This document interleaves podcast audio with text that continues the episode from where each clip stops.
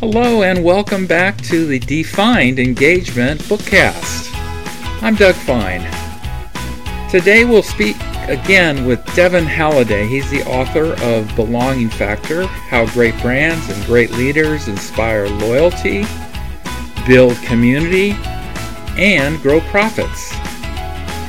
Chapter we'll be discussing today is chapter 10 from his book, What Would Your 12 Year Old Self Think? That sounds pretty interesting, and it is. Welcome back, Devin Halliday. Hello, everybody. I'm here in the Defined Engagement Bookcast headquarters, and I'm here with Devin Halliday, the author of Belonging Factor How Great Brands and Great Leaders Inspire Loyalty, Develop and Build Community, and grow profits. Devin Halliday, welcome again for chapter chapter 10 today. Yeah, great to be with you today, Doug. Right, great to, great to have you. Uh, Devin, this chapter 10 is what would your 12 year old self think? And I just think that's really hmm. interesting. It's it's it's going to inspire people to go, uh, what the hell is he talking about here? Because that's what it did to me. But how can people going back to their mindset or their 12 year old self when it comes to the world of jobs, companies, and professional success. Can you um, just talk a little bit about what you were thinking when and what what going back to 12 meant for you? Yeah, what was I thinking? Why why in a book geared to to being accessible to um, professionals when it comes to building a sense of belonging? Why would I talk about being a kid, a preteen? Preteen. Yeah, preteen, like kind of ridiculous, right? I mean, I, I think about my my sons when they're 12. Uh, I think about myself when I was 12. Why is that? Why is that a person who should influence my decision making right now? Mm-hmm. Yeah, yeah. I, I um, listen. Actually, I have some answers. So, in uh, in this chapter, really, this stemmed from a conversation I had with um, the co-founder of SJC Drums, which I think we talked about in the prior chapter, is is part of this book as well um, as an organization and what they do in their company. But I was having a conversation on the podcast with Mike Ciprari, and he said something that just uh, upon you know listening back to it and editing the podcast, it really got me thinking and exploring deeper. And so I started to do a little bit more work on this concept. And what he said was yeah, I really just like to think back to what would 12 year old Mike like and what would 12 year old Mike do. And what we were talking about was in relation to delivering the types of experiences that he delivers for his customer base um, and delivering the types of experiences he, he delivers for his employees. Mm-hmm. So, you know, it's an interesting concept. What would 12 year old Mike do? And I explore that in this chapter. Um, first reflecting on 12 year old me a little bit and where I was at, you know, and the things musically, um, since it, it, was related to this, this guy who, who owns a drum company and I'm a drummer, but just musically, you know, I, I just, I wanted to be like somebody. I wanted to play what they played. I wanted to do what they did. I wanted to say what they said. I wanted to wear what they wore. Sounds pretty common for a 12 year old, right? Absolutely. Yeah. But why? Mm-hmm. And why was that important? And then how does that then show up and reflect in in the values of building a sense of belonging since that's what we're really talking about in this book? And what it really boiled down to is it's a really simple mechanism at 12 years old. Either something's cool or it's not. Either someone's cool or they're not. Mm. jerk or they're not right? It's kind of binary. So what would your 12 year old self think of you right now as an adult mm. in business, building a culture, a community, a sense of belonging or not in your workforce, and the decisions that you're making as you progress. Would your 12 year old self think that you're pretty cool and say you know what? That's that's somebody i could i could dig i could inspire uh, or i could be aspire to be growing up. Uh, or would they think that maybe you're kind of a jerk and like this is not cool. What's the value of that though right? I mean it, again simple and binary but sometimes taking that reflection allows us to look at you know that binary reflection on, on a big macro uh, view here it allows us to really look at like man i am I am really kind of off base on the things that, that are that are important here. I, I've gone so much into the weeds and into the minutia of operational objectives, like we talked about last chapter, um, or some, some other paths that really we're missing this big picture of, dude, we're not building a sense of belonging here, and that's really affecting what we do. Or, yeah, man, this is cool. We've got employees who are really feeling connected into our values. They're delivering for each other, for the company, and for our customers, right? So it's that idea of, of examining something in that real rudimentary sense, as opposed to, well, I've got these 16 KPIs that show that the decision I made was good, even though you have employees screaming and customers screaming about how bad something might be or, or how much off the mark something might be um, so stop using those KPIs, stop using those other things to justify. That's something you learned as a grown up to, to make sense of the world. What, what was it when you were 12? Now, connect the dot to why is that important? I don't know. You tell me. Why do you think that would be important, Doug? Hey, who's doing the interview here? No, I, I, I, know, I, I it's the podcast host in me. I'm sorry. No, of course. You know, I think this I, I had a little time. That's why I kind of made this question like, what does this mean? Why'd you go there? but now I get it. Okay, yeah. now I get it that um, I'll, I'll just share a story. This is the, for what it's worth. I was a probably 12. I was probably 12 when these Adidas shoes came out that had the three, you know, the three stripes. Mm-hmm. That they were the basic shoe, probably the first shoe Adidas ever made. White, white, white shoe, black stripes, and they probably cost back then $15, maybe $20, but that's an expensive shoe. Yeah, so like a $90 shoe right now. Yes. Yeah. Then another company made some knockoffs that looked exactly like the white Adidas um, shoe. And I I knew I'd never get Adidas because this is this wasn't this wasn't in our my family's financial uh, possibility with eight children, you know, mm-hmm. putting us in private school, all that. You know, we I, they didn't have it. They, they it would have been ridiculous. It's a non-starter. Right. I really thought, hey, I can get the knockoffs. They look just like it. In fact, a few people were actually wearing those shoes now. There mm-hmm. was the guy that had the real Adidas, and then there are a few others that had the knockoffs. And so that's what I started. Uh, coveting. You know, I really wanted the knockoff shoes, and um, I made it very clear to my parents. You know, I want the, I want that. You you get them over here, whatever. Long, uh, half a story short, they went and got a pair, and that knockoff company must have gotten a cease and desist letter from Adidas because they no longer they they were not making them anymore. Mm-hmm. And my parents, my mother probably brought me home a box of shoes, and it was the shoe by the the knockoff company, but it had two big thick stripes, thicker than an thicker than the Adidas stripe, but two stripes. And I wanted to, if I had a gun, I'd take it. You know, I'd, I'd take myself out because this was just going to be awful for mm-hmm. me to walk around in these shoes. Oh, could you imagine? Yeah. They weren't cool. Mm-hmm. The cool the cool ones were out there, and a few of them were wearing them. But now Doug Fine has this awful deformed pair of shoes with two wide stripes, and I I've been thinking about this because there's a little story. Um, I think my mother went out and got them and brought them here because if I was in the store when she, I would have just said, "Hell no, I'm not getting them. You can't force me. That that will destroy my any self-esteem right. I have. Yeah. So the cool factor, I'm hearing you. You know, a 12 year old can go, yeah, yeah, yeah. But the final part of this story is my birthday's in a couple weeks, and I ordered a pair of the original Adidas they, that come back, so to speak.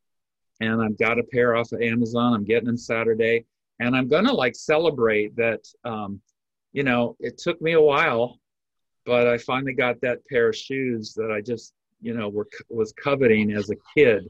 So still, 39 years old, you are reflecting back to when you were 12, right? Because it's your 39th birthday, right? Absolutely. Yeah. For the 80, for the 20th time. 20th yeah.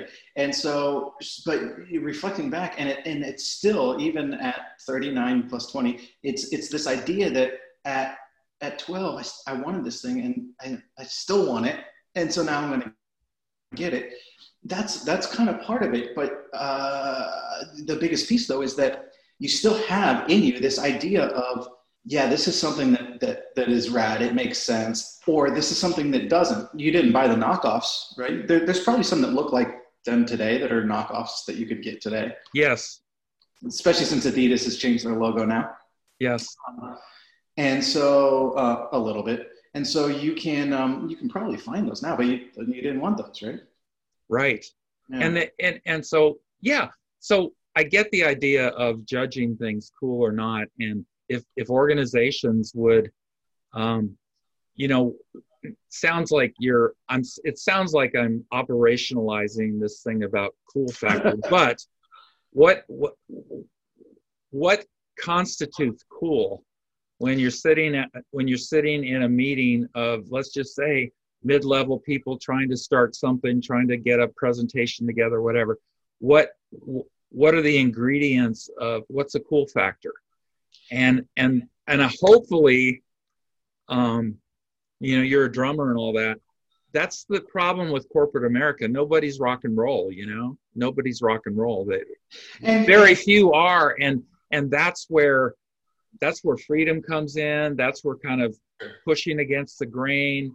Anyway um so cool factor. Is there is there a check sheet that i could find so again, uh, some really great tools if you buy the book, the digital toolkit that comes along with Super. it. ideas for um, leading some team meetings and even one-on-one uh, conversations that has a bullet point exactly about this concept. Great. Uh, there's also a worksheet on kind of you know um, back to 12 i think uh, mm-hmm. yeah but, but a worksheet that takes you you in the mindset of like what are the things you have now in, in your business, in your life? Uh, because it doesn't just have to be business. You can do the same thing in your life. Uh, what are things you have now that you're doing now that are priorities now that you can just evaluate like, you know, cool or uncool? Like, yes, this, this aligns or it doesn't. So back to the, the first question though is the, is there a checklist? Yeah, and it starts like this. Take your operational objectives and take your organizational values. Take both of those things. And do the 12 year old test of does what we're what we're aiming for align with any or all of our values? Does what we're delivering from a behaviors standpoint actions standpoint expectations standpoint align with these things? If it doesn't it's uncool right? So if, if again context of, of delivering a culture of belonging to drive the things that that we've talked about in prior chapters it's a really simple test to go on that one value of, of, a, of a sense of belonging in the workforce, inclusion and sense of belonging is, are we doing it? Yes or no?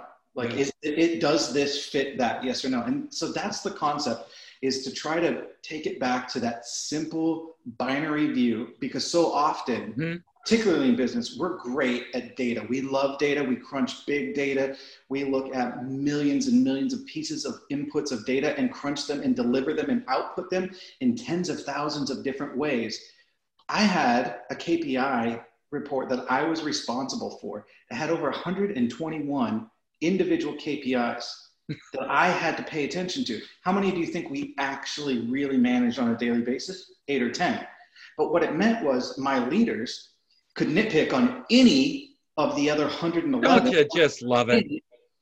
And and that to me is a perfect example of no, we are not living our value of simplify the business so our employees can deliver a better experience. That was a value in the organization at the time, right? Yes.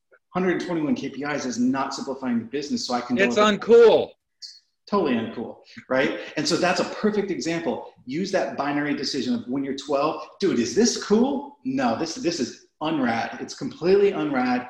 We have to do something about it. And uh, fortunately, uh, I ended up having a leader come in, a VP come into the organization uh, directly uh, in my org, who said the exact same thing. And you know what? You, you made a great point. He's a rock and roller. He was like a punk rock kid growing up, listened to, you know, the Ramones and, and all the, the Bad Brains, all those things, right? And he, um, he came in and he said, whoa, this is, who did this? This is not cool. this is not cool. That, those were his exact words. And so it's not about the cool factor though. That's, right. You know, I, I don't want I don't want anybody to walk away with this idea that a this is a throwaway chapter or b it's a throwaway concept, but to just think about with all of the information, knowledge, experience, and wisdom that you have at 25, 35, 45, 65 years old, how do you how do you still use the the wealth of that mm-hmm. with a really simple test? We That's overlook fair. the simplicity of that test way too often. And as humans, we're programmed to kind of do a, you know, cool, not cool in any way in our lives. And if you're not doing it as a leader, rest assured your employees are doing it every day. Yes. A lot of things in the not cool column, they're not productive. They don't feel like they belong and they're not delivering for you, the business, or their customers in the way that you need them to. Yeah. And that's what it's all about. Great. Devin, that's awesome. This is really I'll say it. This was cool. no, I passed the 12 year old Doug test. Yeah, yeah, yeah. So, chapter 10 of Belonging Factor What would your 12 year old self think? Um, buy this book, get this book, uh, get it for your team, study it together. Uh, it's been updated to uh, allow you to, once you buy the book, to go get some really, really valuable and well thought out resources. Devin's brilliant, brilliant. And and so he he's making it easy for you to follow uh, how to do things the how to stuff um, from this book. So it is belonging factor. You can find it on amazon. You can find it in audible format and devin we're going to wrap this up next time but before we do next time will be the last chapter before yeah. we do stand up squat a little bit just stand up so i can see the word on your shirt Ally. Ally. Devin has another company called the Ally Cooperative. That's correct. Yeah. And uh, Devin uh, sells some really cool stuff. And why don't you just explain a little bit about that as it relates to your work? It's if part of your work. Watching this pod, this video cast right now, and you're and you're getting this information from me, you must really be into this thing. So, Ally Cooperative is definitely what you want to check out. It's a it's a cooperative of a bunch of different artists, activists, musicians, entrepreneurs who come together to help design and create some really neat stuff that we sell in the form of merchandise. Now, 80% of all of our profits go right back into the communities that we help serve. And those are underprivileged communities fighting for social and racial justice, fighting for LGBTQ rights, disability rights, etc. And 100% of our profits from the Human Race campaign go directly to the Ella Baker Center for Human Rights. And uh, we have some really cool stuff. Go to allycooperative.com, check it out. There's ways to get involved. There's ways to nominate artists you might know who want to be able to put their art out into the world on, on shirts, hats, you name it. Uh, and they get whatever amount of profit margin they decide they want. They can donate it all, or they can take it all to help make sure they can continue doing the work that is so important. So, all of these are some really cool things that both support the community and deliver what I think is some kind of cool stuff for uh, people to be able to wear and show their pride and their own allyship within the communities that they're members of and the communities they support. Well, we'll make sure that uh, in the kind of the program notes down below uh, on the YouTube channel that this will this will be I'll make sure to put that there. And uh, and your website, your business's website is there. And uh, this again is an example of Devin's creativity, and and I think he just Devin's this thing, you know. He's this guy that's got these ideas. Uh, yeah, you, come on, man. Let me compliment you. He's just got these ideas, and they're really, really, um, they're they're they're really conscious ideas about how to make the world better uh, how to make businesses better, like books like this. You got other books coming, Devin. And I really want people to get to know you, and and you are making yourself available through all these means. Oh yeah. You have a presence on LinkedIn too, so people go after it. Just get to know Devin. And uh, I even think I saw you somewhere say, you know, pick up the phone and call me. I, re- I think you said something like that. Yeah. Absolutely. Call, text, tweet, type, snail mail, stop by, knock on the door. There's a lot of ways to engage, and that's exactly what it is that I do and I want to do through the consulting work, through the book, through the podcast, uh, through the everything that is out there, and through Ally Cooperative, of course. So thanks for the opportunity, Doug. I look forward to talking about the last chapter with you. Yeah, and we're going to talk a little bit about your podcast too next next. Oh, week. cool.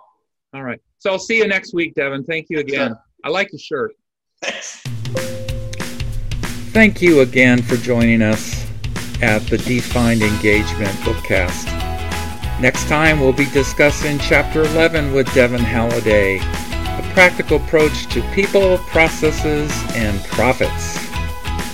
Now, if you'd like to get a hold of me and see other bookcasts, there's Anchor FM, just Doug Fine, and my website, my Defined Performance Solutions website, www.dougjfine.com.